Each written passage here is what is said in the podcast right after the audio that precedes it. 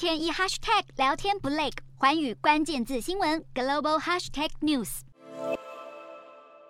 面带微笑向两边挥手，笃定将三度出任总书记的习近平一马当先，后头白发苍苍需要靠人搀扶的胡锦涛都快跟不上。中共二十大开幕式十六号早上十点在人民大会堂登场，第一排领导班底不见高龄九十六岁的江泽民，显然影响力已经被习近平完全收编。习近平开头先总结这五年政绩，同时称中国已经实现建党一百周年，进入新时代中国特色社会主义，已经完成脱贫攻坚等三大要务。话锋一转，谈到新冠疫情，习近平仿佛活在平行时空，无视全国还有两千多处正在封闭管理当中。至于外界尤其关注的台海问题，习近平再一次强硬表态。呼应习近平所说，维护国家利益必须敢于斗争、善于斗争。提及香港局势，更称北京当局拨乱反正。中国二零二二年头等大事，中共二十大会期将一路进行到二十二号，最大看点是选举二十届中央委员会。